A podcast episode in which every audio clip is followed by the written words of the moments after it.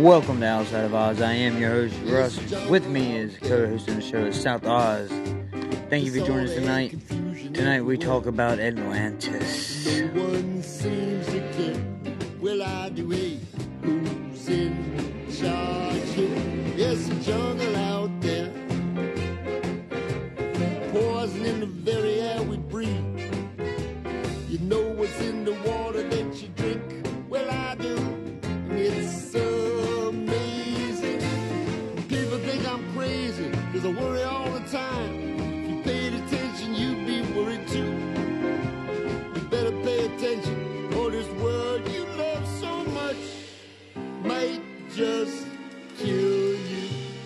Could be wrong now, but I don't think so, cause it's a jungle out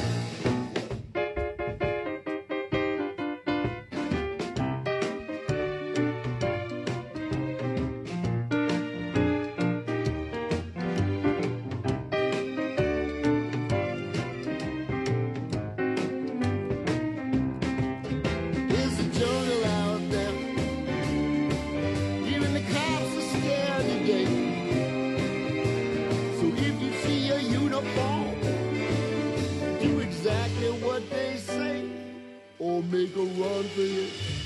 I'm only kidding with you. Is this a jungle out there?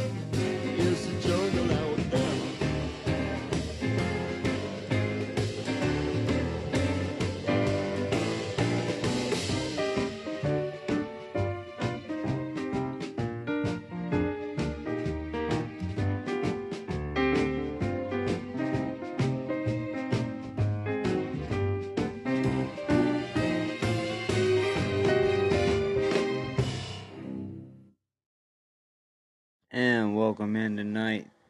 With me, as always, is the man of the hour, as Shelby has said here, Mr. South Oz. I am Russ. I am the host of Outside of Normal. He is the host of Strange Days with South Oz. Together, we do Outside of Oz in the night. We talk about Atlantis. Um, Shelby, I didn't bring you on the panel tonight because I know you're sick and you're not feeling well, and I do hope that you feel a lot better very soon. And uh, with that, I had to make that mention real quick that we are postponing uh, Herbal Talk with Shelby and to a later date when she's feeling better.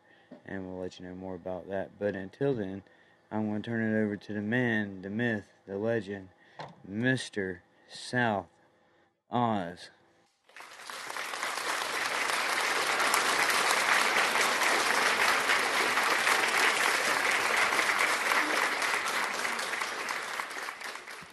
Ah, thank you, thank you. Welcome all. Welcome again to another fascinating episode we're about to get into. What do you reckon, Russell? Do you want me to um kick it off? And I've got something to do up front, and we good. can rock and roll.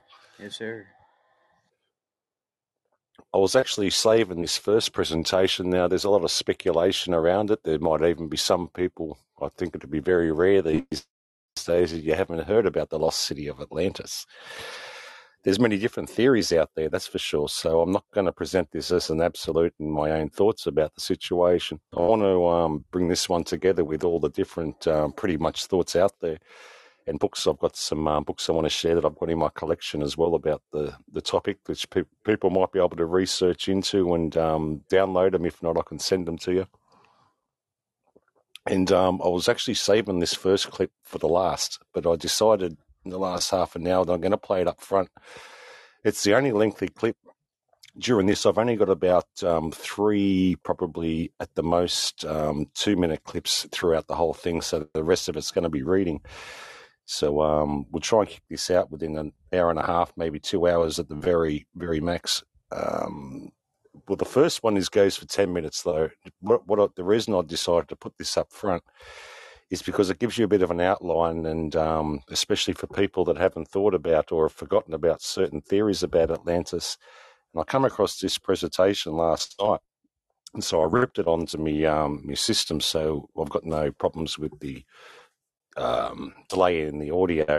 So I'm going to play it straight out at the beginning, and it'll give us a chance for more people that want to come in live and have a listen. And for those listening later on the download, you can um, you can check that out. And also, come check out the show after it. I'm not sure what we decided to do there. Whether I think it was um, the Wizard, uh, we were going to do that one as well after it, or behind the green curtain. And so we're going to probably, I think Russell's going to wrap this up as soon as I finish, instead of having comments and we can go over and have a bit of a yarn and some shits and giggles on the um, the next show after this. So anyone listening on the downloads, be sure to go and check that one out as well. I'm sure you're going to hear some really fascinating ideas and thoughts, and yeah, down other rabbit holes.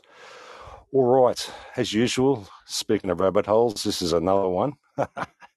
it's amazing where it all leads to, and um, but it all adds up to the same thing that's at hand. So without any further ado, let's get into it. Ten minutes of this, and um, and then I'll start going through the, the show. Is the lost city of A myth, or is it real? The mystery of Atlantis has taken a new mysterious turn. Where was the lost city located? Has Atlantis been finally found on the ancient Roman map? Let's find out. In the dialogues Timaeus and Critias authored by Plato, there is a description of a mythical city called Atlantis. The search for the long lost city of Atlantis has been ongoing for centuries, with no definitive answer yet. But now we're getting closer to resolving this mystery due to some recent progress. Reports suggest that a previously undiscovered map from ancient Rome identifies what could be the location of Atlantis. Understanding what Atlantis is all about and its whereabouts will pique a different kind of curiosity in your head. Researchers analyzing an old Roman map found fascinating leads, has changed the way how experts were trying to locate the lost city. Discussing the ancient Roman map that stirred up excitement among scientists is really important. So you must be wondering where this map came from. Well, an admiral of the Ottoman Empire named Piri Reis drew up a map in 1513 that is famously known as the Piri Reis map. Many know this map for its precise depictions of various coastlines. But what has captivated specialists is a particular notation on the map that points out where Atlantis might be situated. Now this is the actual banger. Beyond the Pillars of Hercules is where we can find Atlantis. This is what was mentioned in the Latin text on Piri Reis map. Located in the ancient Straits of Gibraltar are the Pillars of Hercules, which act as a gateway towards the Mediterranean Sea. And beyond the Pillars of Hercules lies a possibility for where Atlantis may exist, according to researchers. In order to add weight to this theory, academics have analyzed several ancient sources, including Plato's dialogues, and cross-referenced them with information found on Piri Reis, so the discovery of an old map was surprising, as it portrayed precise details about the Mediterranean region, along with certain islands which weren't known to people from the Western world. Although tempting to rely solely upon its guidance, when it comes to proving Atlantis's existence, one must consider all pieces of evidence, including that found on the Piri Reis map. The combined geological surveys and archaeological findings reveal interesting shapes and abnormalities on the seabed within our specified limits, and advanced settlements potentially flourished in the region, as evidenced by findings of underwater structures and unusual geological characteristics. Anytime an extraordinary claim is made, there will be skepticism. The findings state that there isn't adequate empirical data to uphold the reality of Atlantis. But despite this, oppositions to this view suggest that there is insufficient evidence to support such claims. For years, scientists have been trying to unravel the mysteries of this geological marvel in Mauritania's western Sahara Desert. On the other hand, Recent findings have revealed compelling likenesses between the Eye of Sahara and Plato's description of Atlantis. The link between the Eye of Sahara and Atlantis is uncovered through another historical Roman map we are going to talk about next, an intricate cartographic representation of what constituted the visible universe some 2,000 years ago is attributed to Pomponius Mela, a famous Roman geographer and on this map of the western Sahara Desert, Mela had remarked something gripping about the Atlantic or the Atlantean people. It appears from this reference the Romans were acquainted with a significant civilization in the region. The analysis conducted by researchers has shown noticeable similarities between the Eye of Sahara and Plato's story about Atlantis, which is unlikely to be pure luck, and the Eye of Sahara exhibits several geologic features that align with Plato's descriptions. Plato depicted Atlantis surrounded by a large rectangular plain, which can be compared to the one extending for hundreds of miles here. The alignment between Plato's belief that Atlantis was encircled by liquid and the indications of visible signs of liquid abrasion detected at the Eye of Sahara are undeniable. Also, the presence of hot springs around provides further confirmation for our hypothesis that the Eye of Sahara might contain remains or relics from a vanished city, and Plato's description of the fabled warm baths aligns with what we know about these hot springs. The discovery of elephant ivory within this region further strengthens the potential association between the Eye of Sahara and Atlantis, and the inclusion of elephants in Plato's description of Atlantis gives weight to this finding. The fact that there is elephant ivory found in the western Sahara Desert reinforces claims proposing this location as a possible site for the lost city of Atlantis. According to several scholars who base their theory on newfound evidence, the lost city Atlantis could be located in the Eye of Sahara. The revelation that the Eye of Sahara is a possible site for Atlantis has aroused curiosity among researchers and adventurers. With advanced technologies and archaeological methodologies at their disposal, expeditions are being mounted to uncover remnants of the lost city within this geological formation. The confirmation that the Eye of Sahara is Atlantis could fundamentally shift our knowledge about early timescales and reformulate assumptions around this fabled land and we can have a better understanding of the society's growth by exploring its ancient civilization, which will also make us rethink existing notions of early communities. As with any groundbreaking claim, skepticism persists. Critics maintain that there isn't enough solid proof to support the claim correlating the Eye of Sahara with Atlantis. That being said, ample evidence still demands further examination through scientific inquiry to establish whether a correlation exists between the Eye of Sahara and Atlantis. However, it is important to subject these declarations to rigorous analysis and critical thinking in order to validate them. The discovery of Atlantis may challenge our current knowledge about what early societies achieved. We will gain more than just knowledge about a previously unexplored civilization when we unearth Atlantis. Their technological advancements may surprise us, and the cultivation of abundant crops was possible for the Atlanteans because they created a sophisticated irrigation system, as explained by Plato. Their mastery of metallurgy enabled them to craft top-notch quality weapons and tools. The excellence of the Atlantean architects' works matched that of their engineering counterparts, and they were credited with erecting massive structures of great intricacy.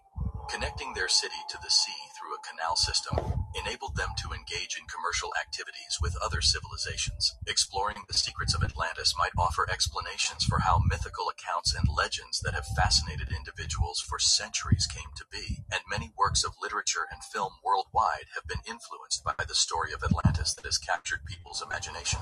Exploration efforts concerning the Eye of Sahara's probable affiliation with Atlantis are anticipated to persist in the coming years relying on advanced technological tools such as archaeological methods and remote sensing to discover secrets concealed by centuries old sands. The discovery of Atlantis is not just about satisfying our curiosity, but also about its implications, as our current understanding of ancient civilizations would be upended if the Eye of Sahara were definitively identified as Atlantis. Reconsidering what ancient civilizations could achieve could cause us to reevaluate our current knowledge. In addition to shedding light on its unique architecture and culture, uncovering Atlantis could expose us to its advanced technology. Exploring the history of Atlantis may lead us to valuable insights into how societies function and what factors contribute to their success or decline. Acknowledging skeptics' doubts about such extraordinary claims is critical.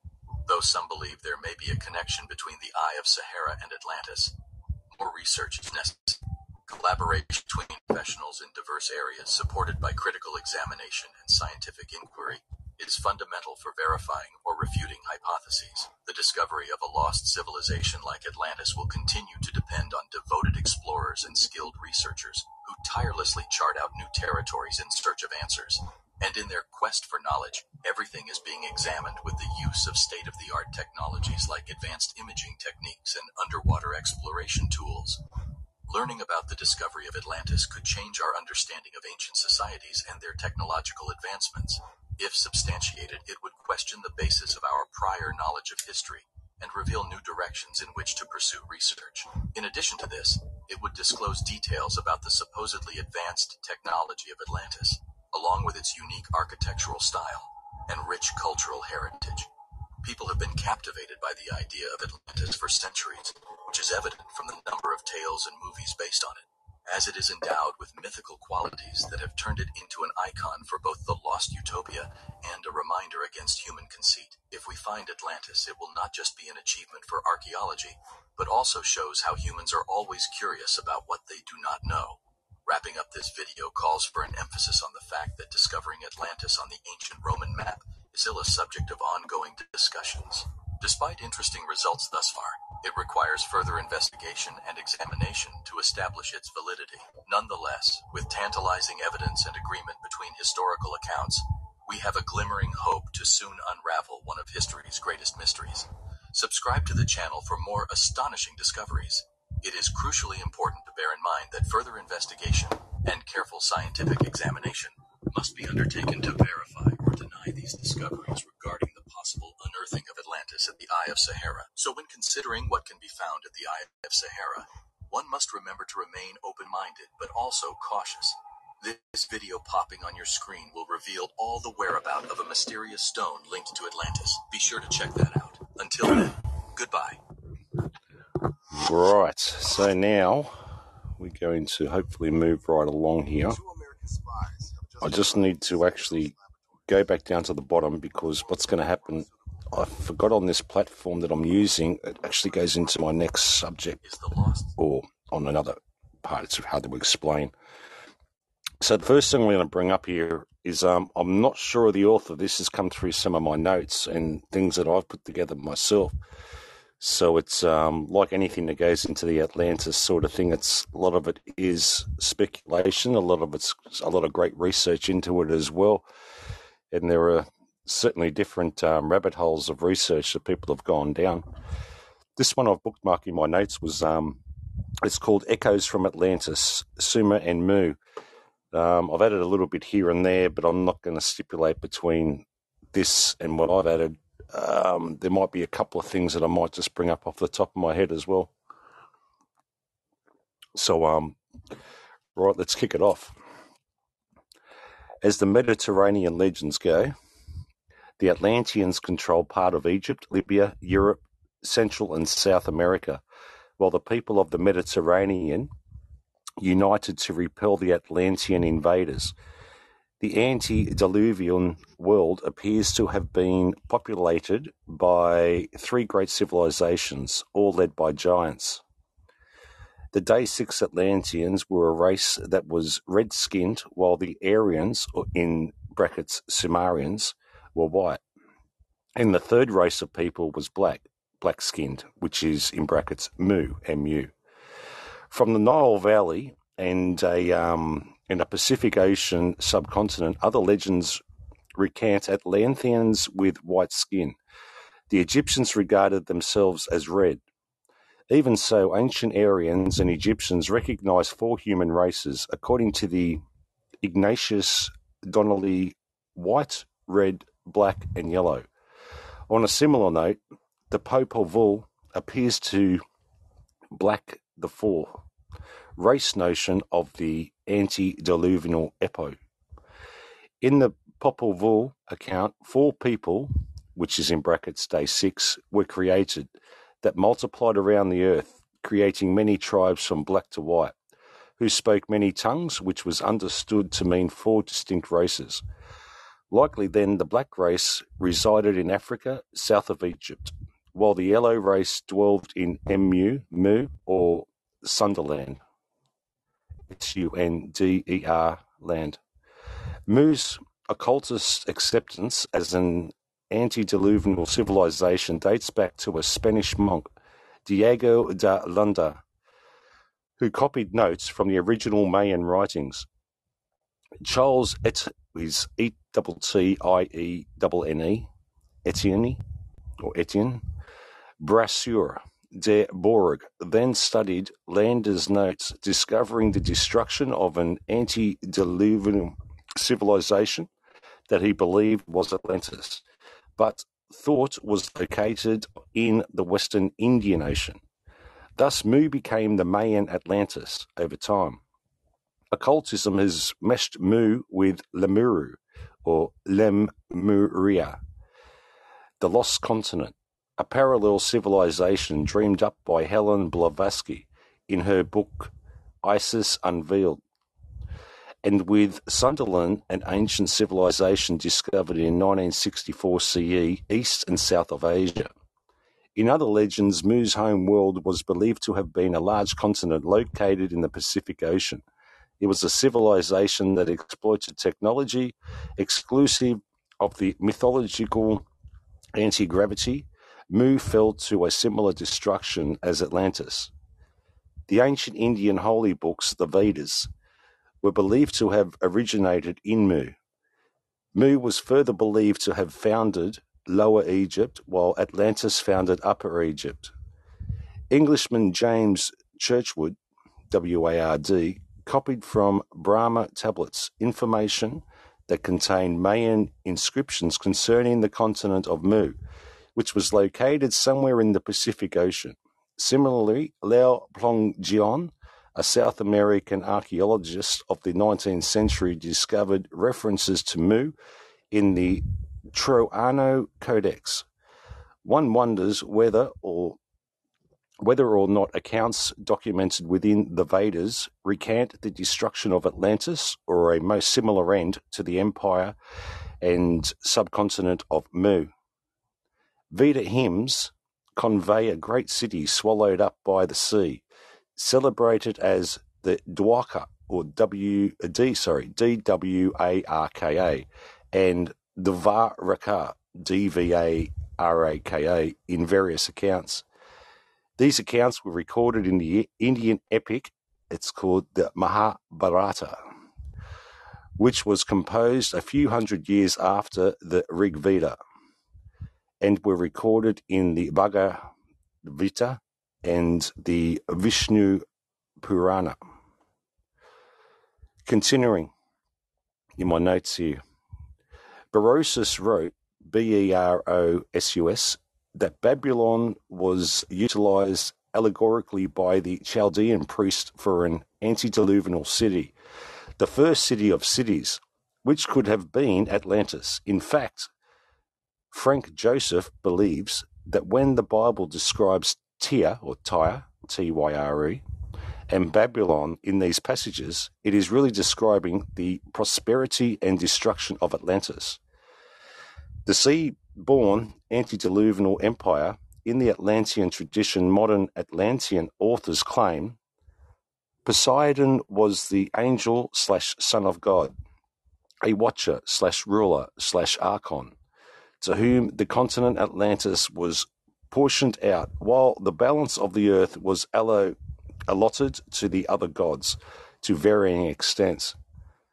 Just as I already noted, in Deuteronomy 32:8 describes the earth was divided among the sons of Israel, sons of God and or gods, depending on which biblical translation from the Masoretic text you choose to examine. In fact, Plato's work um, Critates actual states that the gods divided up the earth, the Atlanteans being the Poseidon portion. Pose- Poseidon was the chief god and founder of the Atlantean civilization, apparently. The inheriting gods slash watchers then constructed temples in their lands for worship and ritual sacrifice as cult centers. In Atlantis, Poseidon constructed his great temple for his bull cult. In his capital city at the southern end of the um, continent, the gods in Atlantean heritage were all known as intermediaries between man and chaos, otherwise identified as watchers or archons and seraphim angels. Poseidon then proceeded to fall in love with a female of the human race named Cleito, C L E I T O. Poseidon was also believed in legend to have lain with many other daughters of men, producing offspring through the illicit violations against the laws of creation. Cleito was the daughter of Evono and Leo Leoseph, who were both earthborn but, not coincidentally, lived inside a mountain, while other traditions cite Cleito as a simple human orphan. The children, I just got this turned off here, that's better. Um, the children of Poseidon and the daughters of men all grew up to be giants and demigods that we have come to know as the Nephilim. Now, this is going to be in a second. Um, okay. I'm going to go into a few books that I've actually got in my own personal collection. If anyone would like them, if I can send them, the file's not too big on your platform, I can send you these books as well in a PDF format. So um, Shelby has got these books, and I'll just um, publish in the chat. She's got them in order, so she might be able to just put this in for the people listening live, which will start with this book coming up in the chat here that I will put up, and then working our way down. Okay. Now it's going to get a little bit um, too confusing for me to read these and then publish the pictures, but um, you can look these authors up and the name of the books. I'm not going to read any any transcripts or anything from these books because they're quite lengthy. The ones that I've got anyway offhand. So the first book that I've got here is um, the Lost Continent. It's called The Lost Continents. It's the Atlantean theme in history, science, and literature. The author is L. Dot Sprague de Camp, S P R A G U E D Camp. Interesting book. It's about the lost continents, obviously, and the Atlantean theme in history, science, and literature. The second book I've got, now I'm only telling these, I know I'm not going into depth at the moment about these, only because they're interesting books that I personally have myself, and I find them fascinating if anyone wants to delve a little bit further into the realms of Atlantis. This next one is called, um, it's the Atlantis Alien Visitation and Gene Manipulation. And if it can't be posted in the room, I'll um, I'll put these up as well after it. That's it. Thank you, Shelbs. Yeah, fantastic. As you can see, we've done some work behind the scenes here, guys. All right. So that's another great book. It's um, that's from Michael Tsarion, if I remember rightly. I can't quite see the author's name because of the stamp date. Yeah, I'd say it was Tsarion. The next book here is um, uh, it's the Vril or magnetic did secret doc. Okay, this one's by William Walker Atkinson. It's called Vril or Vital Magnetism The Secret Doctrine of Ancient Atlantis, Egypt, Chaldean, and Greece. We've also got um, two more books here. Um, the author of this one is Roy Stemmen with a double E. It's Atlantis and the Lost Lands. Another book by the author Douglas Kenyon, K E N Y O N, is Ghosts of Atlantis. Sorry, he's J. Douglas Kenyon. We've also got The Angels of Atlantis by Stewart Pearce. The Angels of Atlantis, oh, sorry, I had that on two different formats. Next, coming up in the yellow writing on um, Shelby's side is Atlantis Beneath the Ice The Fate of the Lost Continent by Rand and Rose L.M. A.T.H. It's a little bit hard for me to see the author on that one. The way that I've put it in the room here, you will see the author in the timestamp coming up. Welcome to the room, all. Atlantis Beneath the Ice which might bring us up into next week's thing about the Southern Pole as well. The next one on my list here is by um, it's Jocelyn. I can't quite. I think it's yeah. I, if I remember, I know it's Goodwin. Jos. I think it's spelled J O S C E L Y N. Godwin, and it's um, Atlantis and the Cycles of Time. Prophecies, Traditions, and Occult Revelations. Another fascinating book and a read. There's also um, Atlantis by, or it's got Atlantis slash Alien Visitation and Genetic Modification. Atomic Habits by James Clear. Another fascinating book by W. Scott Elliott is The Story of Atlantis and the Lost Lemuria. It's a very, well, you can't go past many of these is a really interesting read, guys. Next on my little list here is this is Ignatius Donnelly, Atlantis, the interdiluvial world. Um, sorry, the the antediluvial world. It's a bit hard this writing on this at the moment. Ignatius Donnelly. You can find that also through Forbidden Wisdom. Now, the other one that I think I've double posted here by Joseph Goldman, that's right, which was the Atlant- Atlantis and the Cycles of Time. And um, coming down to the last, I think, one here is Lemuria, L E M U R I A, Atlantis and Other Mysteries of History the Great Mystical Ways of the Ancients by Gina T. Gibbons. It's second edition, redone in 2020.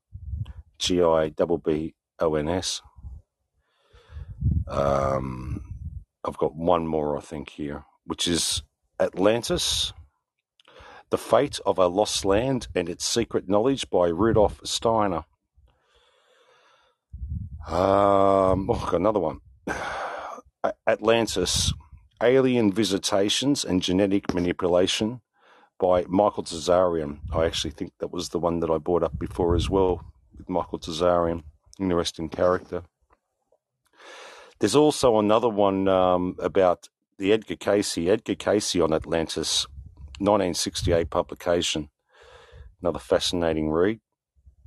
And Faking History, essays on alien, Atlantis, monsters, and more by Jason Colavito, C O L A V I T O. All right. So now that brings me to the conclusion of my little book list. As you can see, there's some bloody reading there, guys. That's just the books. That's exhausting enough, let alone all the other information that goes at hand. Welcome to the room, all. So the next on my little list here is um, ancient history of Atlantis. Now, I'm not sure if this is a. I've got to just click on this at the moment here, and we can go into this one. I've bookmarked a couple of other things here that I've got to bring up. right, this is a bit of a writing. It's um, it's under classroom history. Was Atlantis real? Everything we currently know about this mysterious ancient city. Atlantis, the fabled lost city, has long been a source of fascination, drawing historians, adventurers, and dreamers into fierce argument about its existence. its um, story, based upon ancient texts and modern speculations, walks in the fine line between myth and reality, challenging our conventional understanding of past. But what truths lie behind the legends of this sunken empire? Where might it be located, and why, after all these centuries, does the mystery of Atlantis continue to captivate us? The very first historical evidence of Atlantis, the story of Atlantis can be traced back to two specific works by the ancient philosopher Plato. The Timaeus, or T I M A E U S, Timaeus, the Critias, C-R-I-T-I-A-S. Written around 360 BCE, these dialogues are our primary source of information about the fabled city. In Timaeus, Plato described a conversation between Socrates, Timaeus, um, Hermocrates, and uh, Critias. It is Critias who, who recounts the tale of Atlantis, claiming that it was passed down to him through his ancestors from the Athenian lawgiver Solon, S O L O N. Solon, during his travels to Egypt around 590 BCE, supposedly learnt of Atlantis from Egyptian priests in the city of Sais, Sais. They described a great civilization that existed approximately 9,000 years before their time, making Atlantis a society that would have thrived around 9600 BCE. In the Critias dialogue, Plato delves deeper into the description of Atlantis, detailing its geographical, governance, and eventual downfall.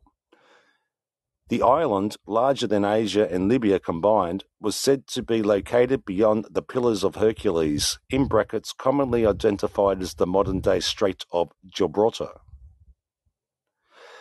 The Atlanteans were portrayed as a formidable naval power, conquering parts of Europe and Afri- Africa before being repelled by the ancient Athenians. However, their decline was swift in a single day, a night, a series of um, ca- catastrophic um, events led to the submersion of Atlantis, leaving it lost to the depths of the sea. The physical description of Atlantis. Plato's description of Atlantis offers a vivid portray of its geographical layout. The heart of Atlantis was a central city surrounded by concentric rings of water and land. These rings, alternating between wide circles of sea and land, were connected by tunnels wide enough to accommodate ships, allowing for easy naval movement.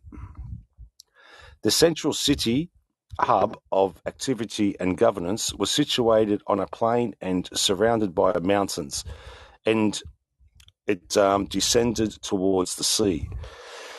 This plain was described as being 3,000 stadia in length and 2,000 stadia in width, irrigated by a network of canals. The mountains sheltered the city and were renowned for the size and beauty, with the largest of them surpassing any mountains known to the ancient Greeks. At the very center of the um, concentric circles stood a hill, upon which a palace was built for the first king of Atlantis, Atlas, from whom the island derived its name. Surrounding this hill was walls made of stone, red, white, and black, quarried from the nearby mountains and valleys. The walls were adorned with precious metals, reflecting the island's immense wealth. Beyond the central city, the rest of Atlantis was divided into ten regions, each governed by a king. These regions were rich in resources, with abundant minerals, flora, and fauna.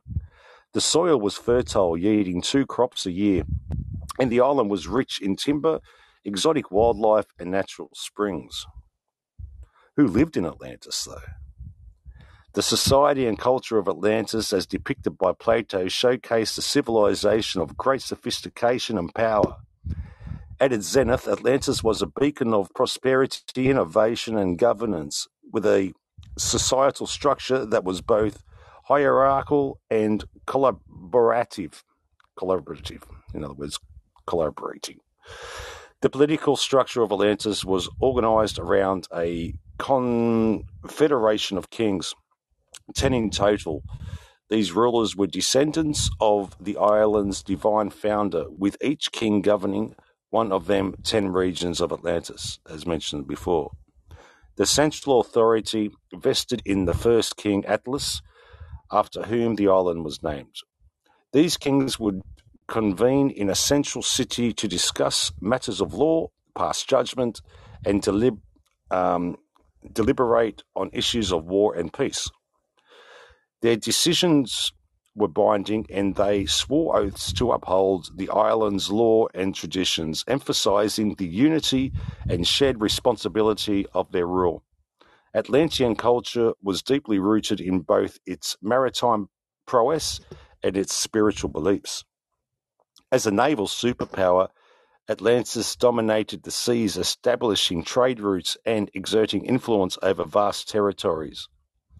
The island's inhabitants worshipped a, path, a pantheon of gods, with Poseidon, the god of the sea, at its helm. However, as time progressed, the moral fabric of Atlantean society began to fray. Plato describes a decline of the virtue and righteousness of the Atlanteans. Over generations, the divine portion of their lineage diluted, and with it, their noble qualities. They became greedy, power hungry, and corrupt, leading to internal conflicts and external aggressions. But how was Atlantis destroyed? According to Plato's account, the destruction of Atlantis was both swift and devastating.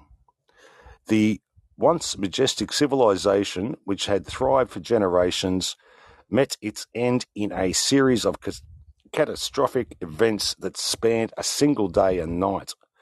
While the exact cause of the calamity is not detailed explicitly, the um, narrative suggests combination of natural disasters, possibly including earthquakes and floods that led to the island's submersion beneath the sea. This rapid descent into the ocean's depths rendered Atlantis inaccessible and invisible to the world, leaving behind only tales of a former glory. The real location of Atlantis? Question mark. While Plato's account is the primary source of information about the lost civilization, the lack of concrete evidence and the tantalizing nature of the tale have led many to propose various hypotheses about its existence and location. One of the most debated topics is the actual location of Atlantis. Some theories suggest it was located in the Mediterranean, pointing to a place like San, San Torini, S A N T O R I N I, which experienced a massive volcanic eruption around 1600 BCE. The eruption and subsequent tsunami could have been the um, catastrophic events that led to the sinking of the once thriving civilization, drawing parallels with Plato's account. The island of Santorini known in ancient times as Thera, T H E R A, has been a focal point for many researchers. The massive volcanic eruption that took place around 1600 BCE led to the collapse of the Minoan civilization, and some believe it could have been the inspiration behind Plato's tale. Excavations in the region have uncovered remnants of an advanced civilization with intricate architecture and artifacts, but a direct link to Atlantis remains elusive. Another popular theory um, posits that Atlantis was in the Americas, specifically in the Caribbean or around the Bahamas. Um, the discovery of the, it's called Bimini Road, B I M I N I, a submerged rock formation in the 1960s sparked excitement among Atlanteans enthusiasts. Some speculate that these linear stone structures could be remnants of the lost city. However, geologists studied, studies have since suggested that these formations are naturally occurring and not man made. The idea that Atlantis might be located in Antarctica has also gained traction among some researchers. They suggest that the continent was once ice free and home to an advanced civilization. The rapid freezing and shifting of ice caps could have submerged the entire city, preserving it beneath layers of ice. In recent years, satellite imagery and advanced scanning technologies have opened new avenues for exploration. Some researchers have utilized these tools to identify submerged structures or anomalies on the ocean floor that could hint at ancient settlements. Areas off the coast of Spain, near the Strait of Gibraltar, have been a particular interest given Plato's reference to Atlantis being beyond the Pillars of Hercules. Despite these efforts, um, definitive evidence of Atlantis still remains elusive. Question Difficulties facing historians and archaeologists? While the tale of Atlantis has captivated imaginations for centuries, it has not been without its skeptics and critics. Many scholars and historians believe that the story of Atlantis, as presented by Plato, should not be taken as a literal historical account, but rather a philosoph- philosophical allegory or parable. One of the primary um, critiques revolves around the lack of contem- contemporary records or mentions of Atlantis outside Plato's writings. Given the purported size, influence, and power of the Atlantean civilization, it's surprising that no other ancient text or records, whether Greek or from neighboring civilizations, make any reference to such a dominant empire. This absence of um, evidence has led many to question the veracity of Plato's account. Another point of skepticism is the timeline presented by Plato.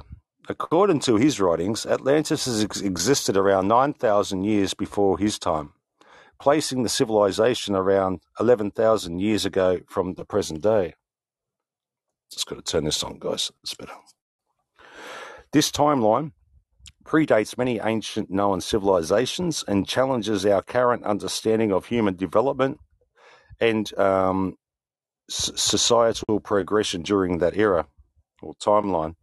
Additionally, some scholars argue that the detail and specific nature of Plato's account, especially regarding measurements, geographic, and societal structures, is more indicative of a fictional narrative that a historian recounted. They suggest that Plato might have used the story of Atlantis as a means to convey philosophical ideas about governance, morality, and the dangers of hubris, rather than to document a genuine historical event. Lastly, the vast array of proposed locations for Atlantis, ranging from the Mediterranean to the Caribbean and even Antarctica, have further fueled skepticism. The sheer diversity of these theories, often based on tenuous evidence, has led many to view the search for Atlantis as more of a romantic endeavor than a serious archaeological or historical pursuit. Okay, just got to go back to my other notes here now. Thank you all for joining.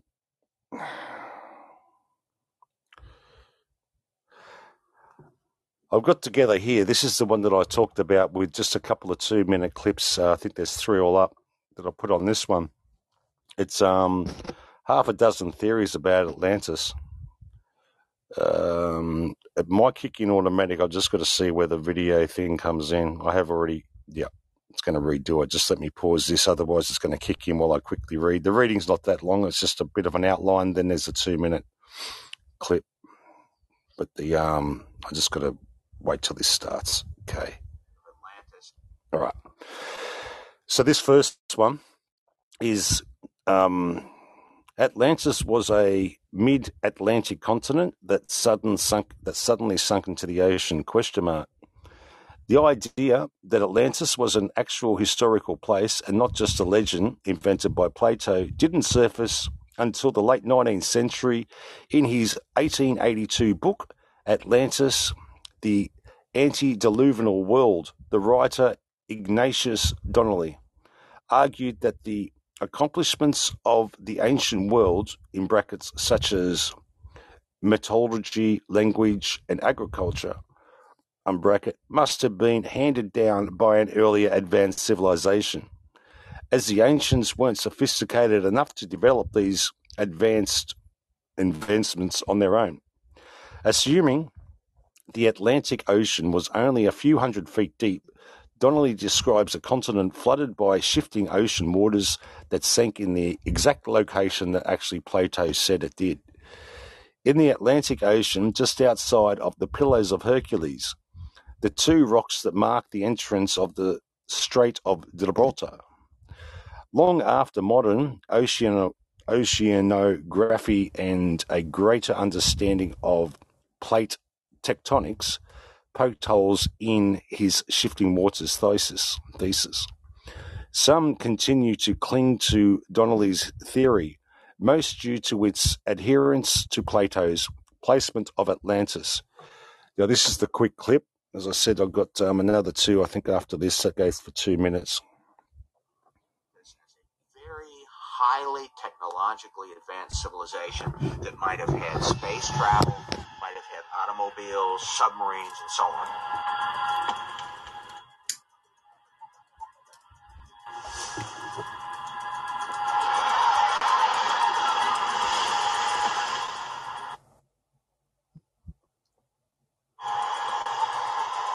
I believe there is definitive evidence that Atlantis exists. In order to find it, we're going to have to look underwater.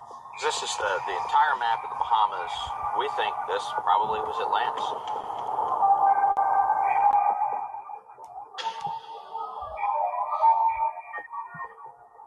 This looks very similar to some rough cut Phoenician anchors that have been found in harbors. So, hereafter five days, we're able to derive the radiocarbon 80.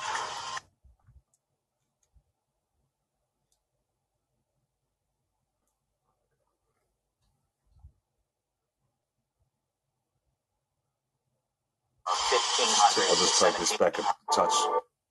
I'd already lighted it. rough cut Phoenician anchors that have gonna found in reload. Mediterranean harbors. So here, after five days, we're able to derive the radiocarbon age of 1500 to 1700 BC.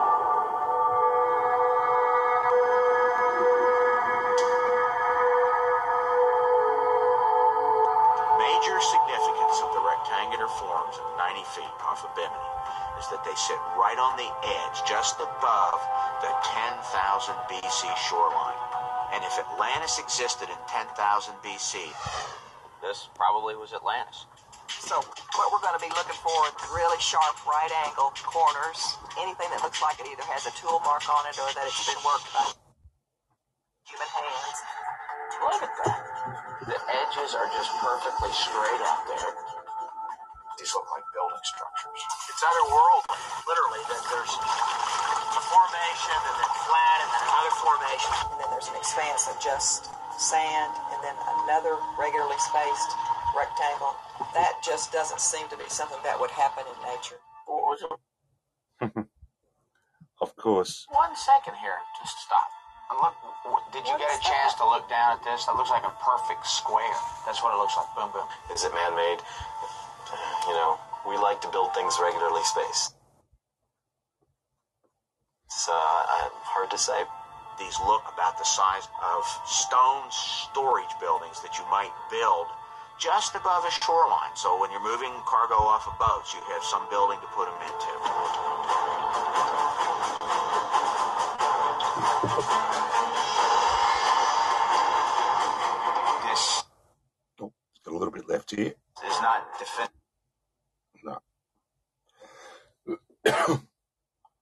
Definitive proof.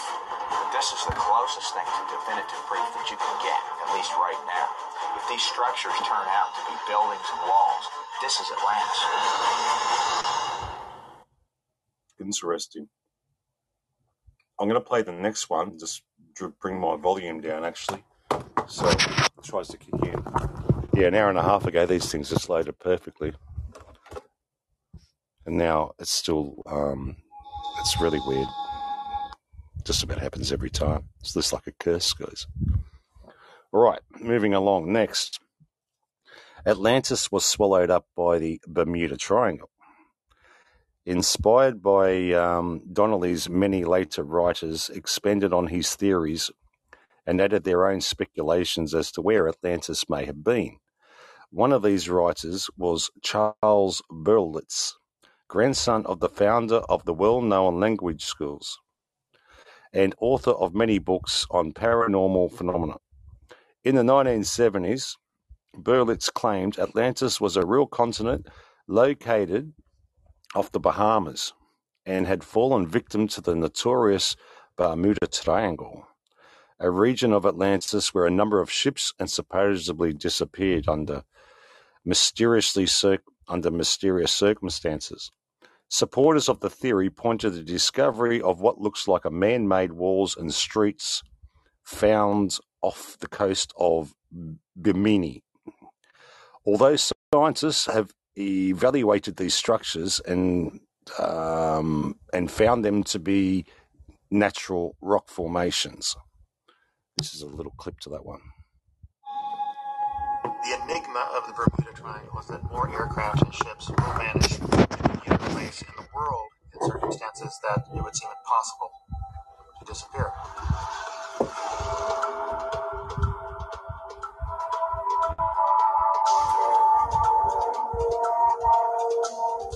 There is no FAA in the Bahamas. There is no National Transportation Safety Board who investigates accidents. There's just nothing like it. The pilot took off.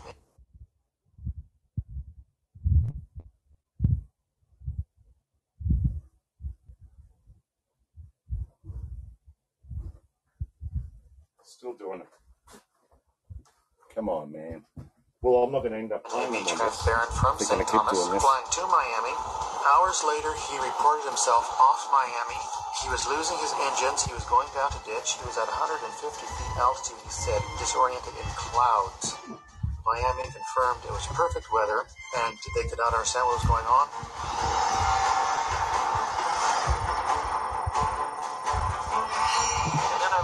Compass and slowly rotating counterclockwise all by itself. And I say, Okay, well, that's going to give you a briefing. I guess that time of the day, and um, being a Saturday over here, the internet, I don't have a uh, mobile data on this other app, sadly. everything turns this strange gray. There's now there's no horizon. Can't see the sky. It was weird. It was like kind of fuzzy. That's all this electricity that's in this. That was when I thought of the word electronic fog. Wasn't flying through fog, but the quote fog was attached to him. It was flying with him, and that was the big difference. Hmm. when aircraft venture into that little zone, the aircraft acts very much like a passive antenna.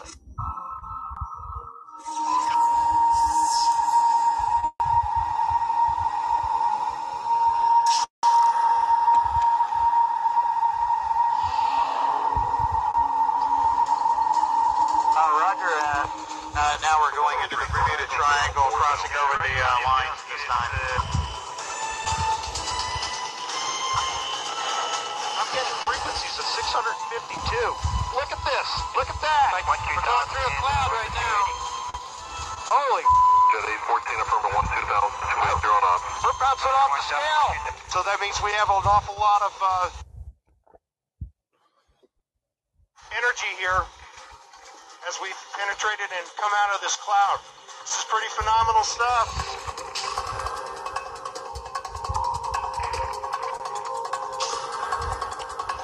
Okay, moving along. Another one. Atlantis was Antarctica. Another theory that Atlantis was actually a much more temperate version of what, or sorry, that, yeah, was actually a much more temperate version of what is now Antarctica, is based on the work of Charles Hapgood, whose 1958 book entitled Earth's Shifting Crust featured a foreword by Albert Einstein.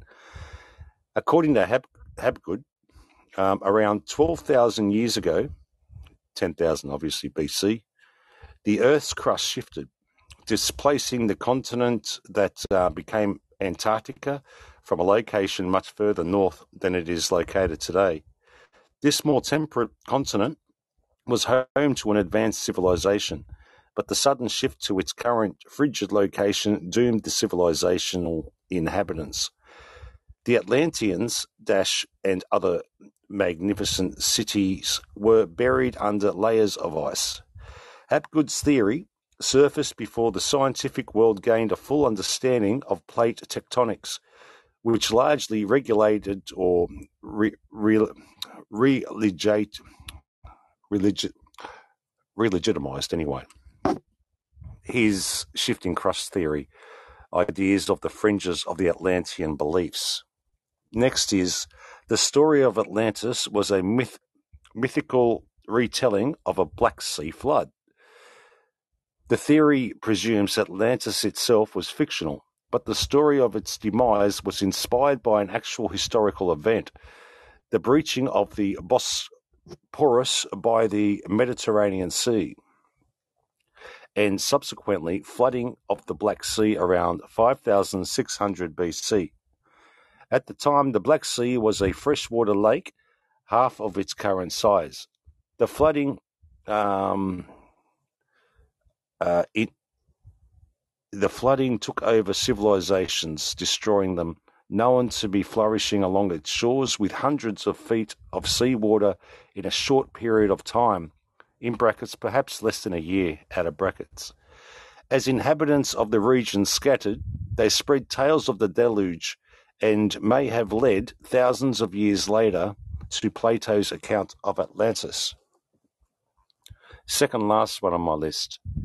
Atlantis is the story of Minoan civilization, which flourished the Greek island um, Circa, C or Circa, C I R C A, 2500 to 1600 BC. One of the more recent Atlantean theories concerning the civilization that flourished on the Greek island of Crete and Thera, now Santorini, more than 4,000 years ago. The Minoans named or named for the legendary king Minos, M-I-N-O-S, believed to be Europe's first great civilization. The Minoans built splendid places, constructed paved roads, and were the first Europeans to use a written language in brackets linear A out of brackets at the height of their power. However, the Minoans suddenly disappeared from history. An enduring mystery that has um, that has fueled belief in a link between this great doomed civilization and Plato's account or recollection or stories of Atlantis. Historians believe around 1600 BC, a massive earthquake. Oh, this is going to kick in here. In the heart of the. Oh, forgot that was my last one. It just kicked in. Didn't even know it was on there. Um, anyway, an enduring mystery that has fueled beliefs in a link between this great doomed civilization and Plato's Atlantis. Historians believe around 1600 BC, a massive, massive earthquake shook the volcanic island of Thera, triggering an eruption that spewed 10 million tons of rock, ash, and gas into the atmosphere. Tsunamis that followed the eruption were large enough to wipe out Minoan cities throughout the region. Devastation that may have made the Minoans vulnerable to invaders from the Greek mainland. And this is a little um, video clip about the situation. Of the Mediterranean Sea on the island of Crete, a remarkably sophisticated palace has been unearthed, and the find has reignited the search for the most famous of all lost worlds. With its massive scale, its complex water management systems, and its sparkling gypsum walls, the engineering of this extraordinary palace ties it closely to Plato's descriptions of Atlantis. And that's it. I'll um, end that one there. It's pretty much going to say what I just said anyway. I'll give it a touch more until it stops. It's not um, loading up. What's more, at the Palace of Knossos, the engineering above ground is every bit as sophisticated as that which Plato describes. The palace contained 1,300 rooms spread over four floors, all interconnected by miles of passageways. It was centuries ahead of anything seen from the same era on mainland Greece.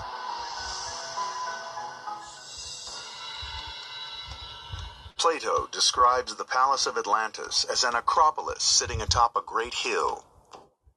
At Knossos, we find just just that. Yeah, that's about where it is. We're pretty much just said anyway what I just said. Construction must have involved huge earth moving operations. The entire hilltop was flattened and terraces were carved so that the palace could be built on multiple levels. And last on my little list here Another theory Atlantis didn't exist at all. Plato invented it. Most historians and scientists throughout history have come to the conclusion that Plato's account of the lost kingdom of Atlantis was fictional. According to his argument, the Greek, this, uh, well, according to this argument, the Greek philosopher invented Atlantis as his vision of an ideal civilization and intended the story of his demise to be a um, cautionary tale of the goods uh, of the gods punishing human um, hubris. No written record of Atlantis exists outside of Plato's dialogues, including in any of the numerous other texts that survive from the ancient Greece, from or from ancient Greece. Furthermore, despite modern advances in ocean, oceanography and ocean floor mapping, no trace of such a sunken civilization has ever been found.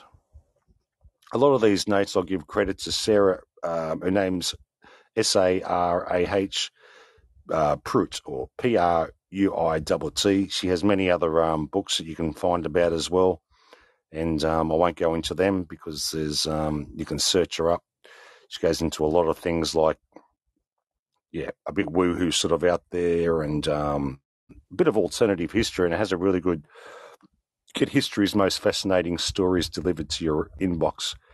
Just things that make you go, hmm.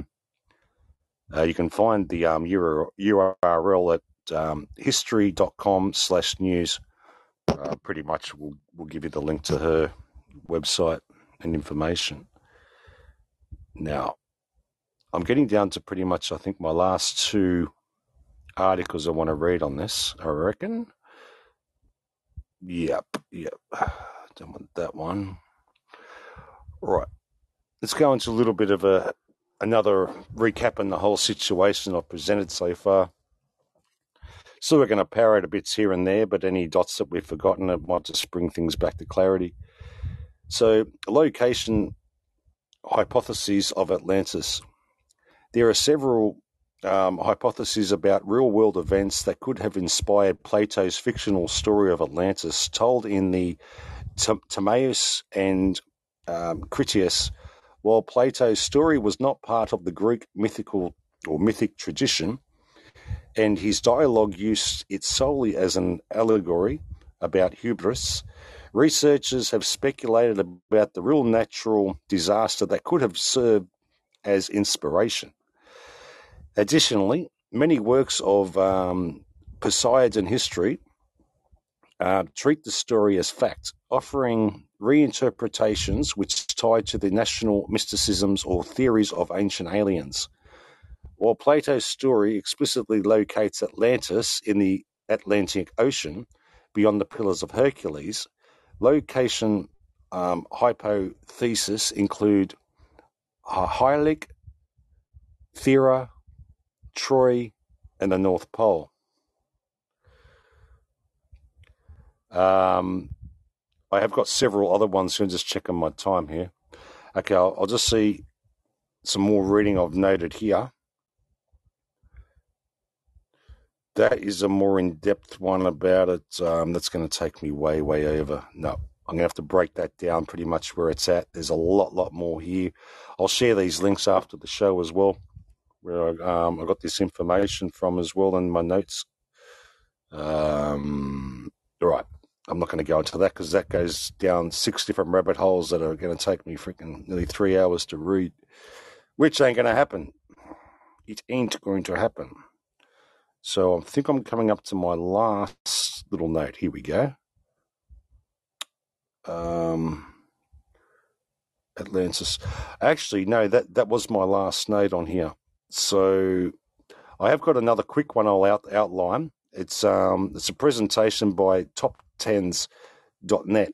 It's the top 10 theories. It's pro- probably going to quickly parrot what I'll do or what I've said. So instead of going into the explanation, I know this page was a little bit funky to load. This is actually on the web. Um, if it goes all right, I'll just read you the highlights, not the actual um, 10 accounts, okay? So on this website, it goes into ever since the famed Greek philosopher Plato first wrote of a fabled continent called Atlantis more than 2,000 years ago, scholars have been locked in fierce debate as to whether such a place truly exists. While a few rare individuals have taken Plato's words seriously, most scoff at the idea that an advanced civilization could vanish as completely as it had ever existed, as if it had never existed. Such is the bit like imagining an elephant could walk through a snowdrift without leaving footprints, making it easy to ignore the entire subject and write it off as yet another example of New Age pseudoscience, or at best, a fantastic and historically indefensible fable. And this is not an unreasonable position either. After all, Plato described the place as being as large as Libya, in brackets, an ancient term for North Africa, out of brackets, and Asia combined, making one. I don't think in my studies it was that big. It sounds a lot, way a lot smaller than that, but anyway, making one reasonably confident it should be it shouldn't be hard to miss. And yet, no one has managed to produce as much as a coral reef that might have remarked this ancient shoreline, much less than an entire submerged continent. But the, the search continues, and if anything, appears to be growing in both scale and sophistication until this day. It has become something of a technological slash historical holy grail for the 21st century. Did Atlantis exist? And if it did, where could it have been? Well, no one can answer that question in, in certainty with any degree, though some attempt to. There are quite a few um, competing theories out there to consider. Some of them are more plausible than others, and few even have some support from the scientific community. But all of them are just guesses, speculations. So now, without further ado, here is my list in no particular order of the top 10 theories regarding the lost continent of Atlantis. You can, um, let's see what we got here. Okay, I'm going to read them. How much the time we got? Okay, we got about, all right, if I can squeeze this in in 15 minutes, that'd be good. It'll just take us over the hour and a half mode, and we can have a call in. Russell said at um, the beginning after I mentioned that, that he's going to allow um, some people to just quickly call in. We'll keep it on topic, and then we'll move over to another show. Yeah, let's let's get this out. Okay, number ten. Accounts of Atlantis are fictional. The traditional position maintained by most scientists and historians over the years is that Plato's account of a fabulous wealthy city as told in the Critias and uh, Timaeus was merely a fictional story designed to, but which we've gone through so, and was never intended to be interpreted as an account of real place or real events. Evidence from this suggests, by the fact that Plato tells us, the island was given to the Greek god Poseidon, who fell in love with the beautiful daughter of Atlantis, first king named not coincidentally suspect Atlas. Now, we've already covered that, so that would be um, not worth reading the rest of that. Number nine, Atlantis was fictional, but the accounts of the worldwide deluge were real. Plato makes numerous references to a great deluge occurring thousands of years before his time that destroyed almost the whole world. Also reminds you of the biblical account, too, doesn't it? Leaving only a tiny fragment of humanity left to repopulate the globe and start civilization anew. The story of Atlantis, then, while itself a manifestation of Plato's fertile imagination, may have been inspired by a real historical event. In this case, a massive global flood that may have taken place 10,000 years before he was born. Could this be some distant memory of an end of the last ice age, when global ocean levels rose by hundreds of feet in the just a few centuries? submerging entire land masses in the process, etc. Number eight, Atlantis was a continent that existed in the mid Atlantic as was destroyed by natural forces. For the for the purist, oh,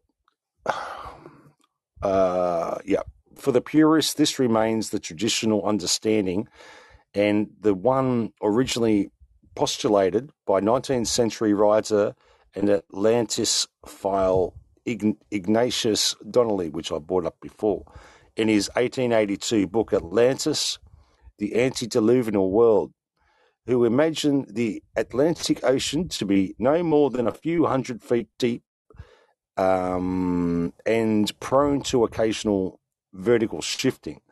Since so little was known about the ocean in his day, his theory was considered plausible by many at the time, at least until the advent of modern oceanographics, when it was determined that the Atlantic was up to five miles deep in spots and not prone towards creating massive continents. While the essentially um, while this essentially torpedoed poor Ignatius' theory as far as science was concerned, some continued to hold to it with great um, tenacity, largely because of Plato's insistence that the place existed just outside the Pillars of Hercules. Number seven, Plato was referring to the ancient Minoans. We've already covered that. So there's no use me reading that. We went into that. Number six, Atlantis was a um, mythical retelling of the Black Sea flood, which is another thing I'd already presented. You can go back and listen to that. Another theory, obviously, um, that was about the Great Deluge, told by Plato, was a mythologized account of another historical event um, of the Black Sea. Number five, Atlantis was referring to a more temperate Antarctica, another one that I've gone through by the late Charles Hapgood, Hapgood, sorry, that the Earth's crust may have suddenly shifted um, some 12,000 years ago. Number four, Atlantis was a reference to an ancient continent called Lemuria, which I've covered as well. But the Greeks were not the only ones to maintain a belief of an ancient island bound civilization. India and the Asian continents have their own traditions, which they call Lemuria an island civilization that supposedly existed in the Indian Ocean. The idea that such a place existed was first postulated by 19th century zoologist Philip uh, Sclater, S C L A T E R, as a means of accounting for the discontinuities um, he found in biogeography of the Indian Ocean region at the time. He premises that Madagascar and India may have once been part of a larger continent, which he named Lemuria, has been rendered um, obsolete by modern understanding of plate tectonics, which consistently demonstrate that while sunken continents do exist, such as the um, Kerguelen Plateau in the Indian Ocean, there is no known geographical formation under the Indian Ocean that corresponds to um, um, hypothesis. The name did at least uh, lend its name to the tiny primates native to Madagascar, known as the lemur, or lemur, in brackets, or, or was it the other way around, out of brackets? So it wasn't completely lost, a complete loss. Number three, Atlantis was actually the mythological land of Mu. As we've already gone over uh, previously, it's no use me parroting this as well. It's a story you talked about. I'll just give you a quick one. Mu is the name of the um, hypothetical continent that allegedly existed in either the Atlantic or Pacific Ocean, depending on whom you listen to. In either case, it was thought to have disappeared at the dawn of human history its survivors emerging to other continents to serve as the foundation for a number of later civilizations throughout the world. Number two, Atlantis was in Southeast Asia. If one looks at the geographics, or if one looks at the geography of the planet at the height of the last ice age, They will notice the ocean levels were over 200 feet lower than as a result of so much water being taken up in the massive ice sheets that covered most of North America and Europe. As such, you can see that the island um, were at, that the island known today as Indonesia was then a complete continent nearly as large as Western Europe. That stretched from Australia to the Indian subcontinent. Temperatures subtropical and massive, it would have made a perfect place for an emerging civilization, perhaps even one as technologically advanced as our own today, to take root. Could such a global civilization have emerged then, only to perhaps find itself destroyed by its own te- technology and all evidence submerged by the expanding oceans as the ice caps melted? Certainly, this would account for many of flood and advanced civilization mythologies maintained by many diverse cultures around the globe and explain many of the similarities between parallel structures, including pyramids, um, obelisks, and stone carvings around the world today. And last but not the least, Atlantis was in the Bahamas, Bermuda, the Azores, Canary Islands, etc.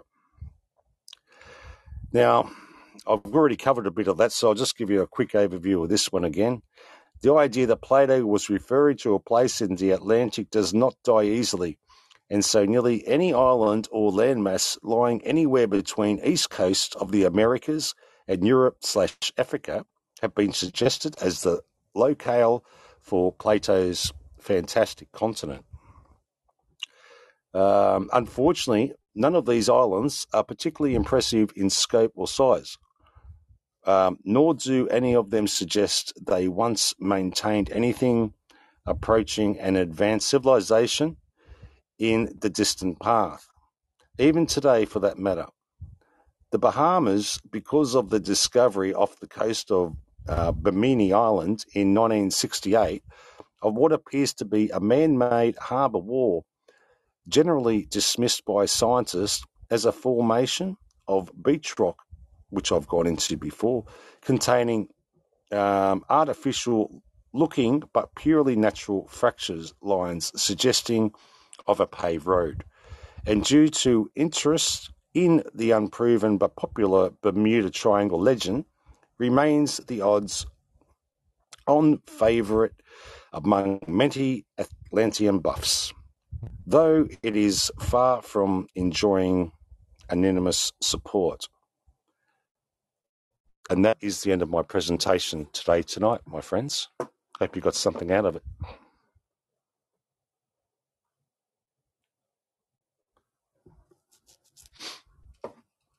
Russell might be away to take it back over, so what I'll do, I'll go back to the Oh yeah, beginning and just. Oh, Yeah, that's go. all right, mate. Yeah, go ahead if you want to No. I'm just over. You, you, I was going. I was forgot I muted on both sides. I muted my mic and the show. Um, yeah, that puts us like right at a minute, uh, an hour and twenty five minutes, and uh, so I think that's a good time for us to wrap this part up and go ahead and flip over to behind the green curtain where we can all get together and discuss our thoughts and ideas on everything that was uh, brought up and presented tonight. Once again, thank you, uh, South Oz, for such an awesome job that you do every week, man. Uh, bringing extensive research to everything that you do. And um, yeah, so uh, appreciate y'all for being here and hanging out. Um, again, this is uh, South Oz over here. I am Russ Brown. This is Outside of Oz, and we'll be right back with Behind the Green Curtain. Uh, it's uh, going to be an open forum kind of round table discussion where we can just talk about everything that was presented tonight. So uh, join us over there, and I look forward to seeing y'all. Uh, good evening, good night, and see you soon.